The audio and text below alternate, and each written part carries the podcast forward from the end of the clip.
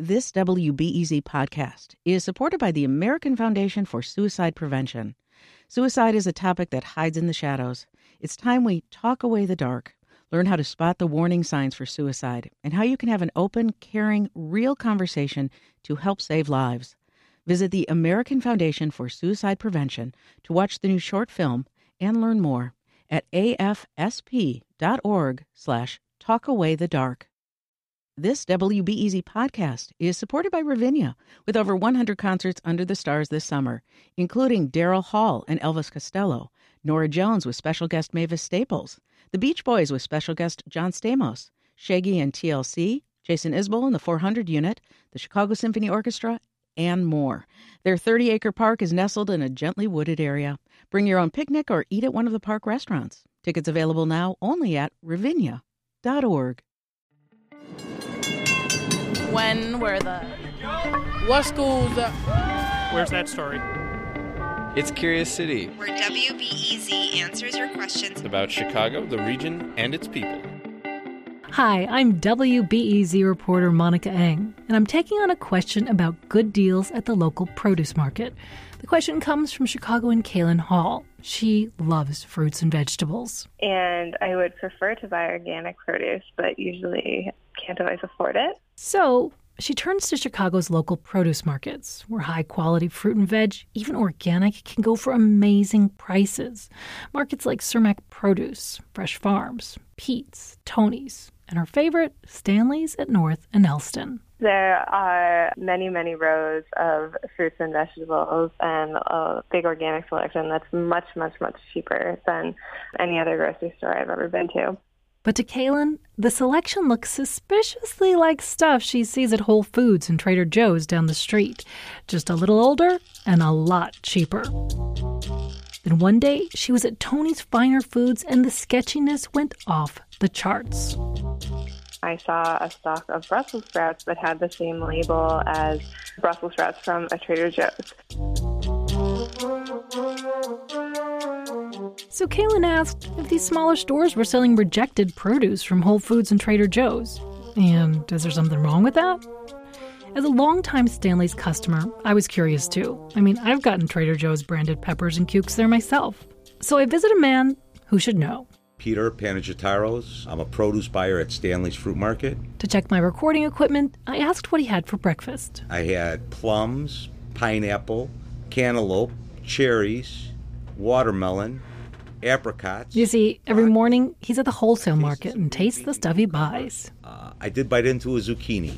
That was breakfast. Phew. Now, about those Brussels sprouts, the ones Kaylin bought back in 2014. So what happens is Whole Foods, uh, Trader Joe's, or anybody of these major chain stores that have national distribution sometimes order a lot more than they need. So Peter says Kaylin's basically right. Produce from big chains can end up in stores like Stanley's and Tony's, but not in the way she thinks. It's not dumpster diving or theft or anything like that. But it is mysterious. He tells me it happens in a little known corner of the city, among a tight knit group of mostly guys in the wee hours of the morning. I beg Peter to take me there. At first, he says no. The banter would be too salty for me. It could be related to your gender, it could be related to your ethnicity, it could be related to your look, uh, but nothing's personal. I assure him I can take it. So on a recent Wednesday morning, he takes me to Chicago's wholesale produce district in Pilsen, specifically Anthony Marano Company. It's one of the district's biggest wholesale markets, filled with 10 acres of climate controlled produce. Buyers from the region's biggest and smallest stores haggle at stations under neon signs that say berries, peppers, bananas, and more. Each one's manned by a Marano's guy. They're the link between the farmer and the buyer. Now you are, that's right. Prices change by the person and by the hour. So these guys schmooze a lot.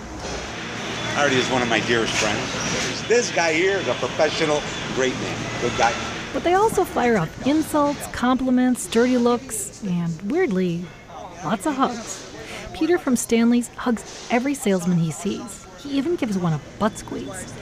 Artie from Lettuce explains. Everybody wants to remain as friendly as they can with salespeople or owners so they get the better deals. So, do they get better deals through haggling and being tough or through hugging?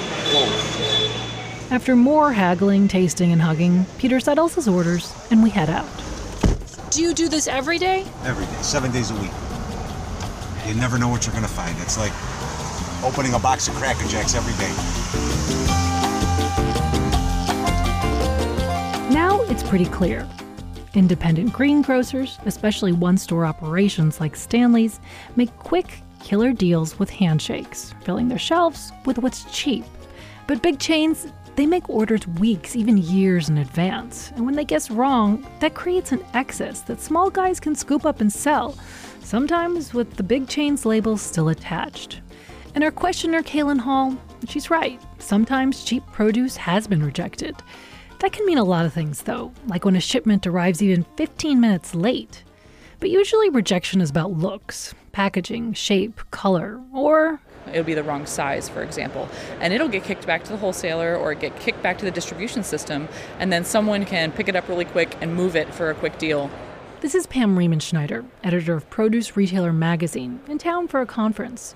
She says sometimes produce does get rejected for more than looks. Could be taste or. We're in the warehouse too long, and the retailer needs to move it fast before it goes bad. They, they call it sell it or smell it.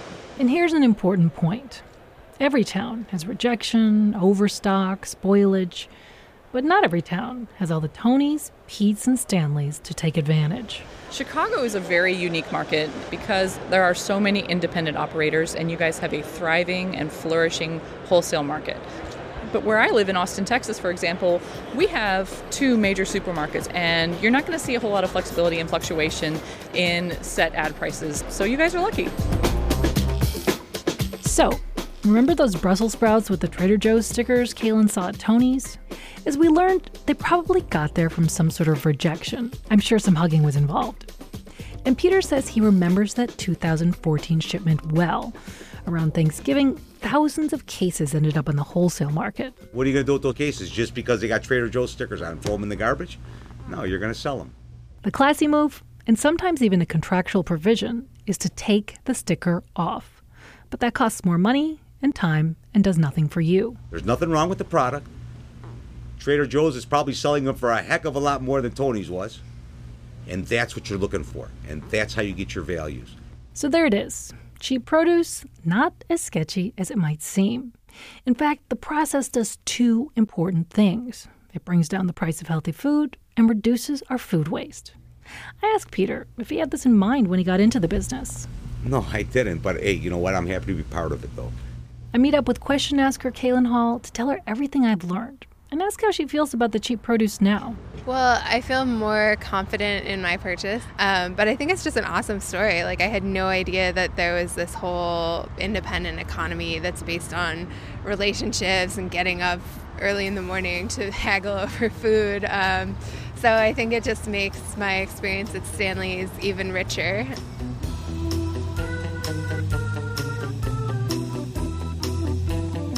Reporting for this story came from me, Monica Eng. Curious City is supported by the Doris and Howard Conant Fund for Journalism.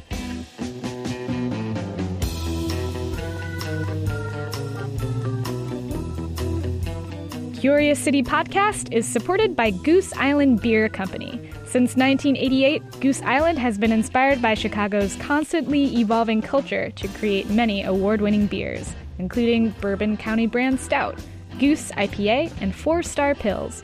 More at gooseisland.com. We don't need to be the only beer you drink, we just want to be the best beer you drink.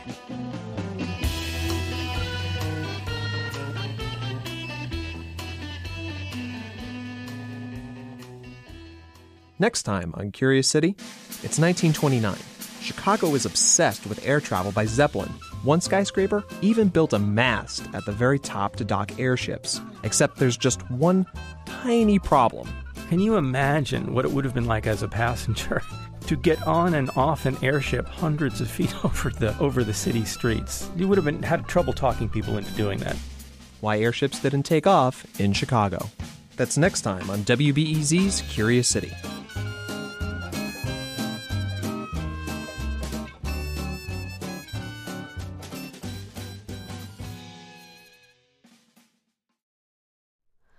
Hi, it's Terry Gross, the host of Fresh Air. We bring you in depth, long form interviews with actors, directors, musicians, authors, journalists, and more. Listen to our Peabody Award winning Fresh Air podcast from WHYY and NPR. Thanks for listening to the news live on WBEZ and NPR. The WBEZ stream sounds great in the kitchen on your smart speaker and anywhere on the WBEZ app. Listen every day.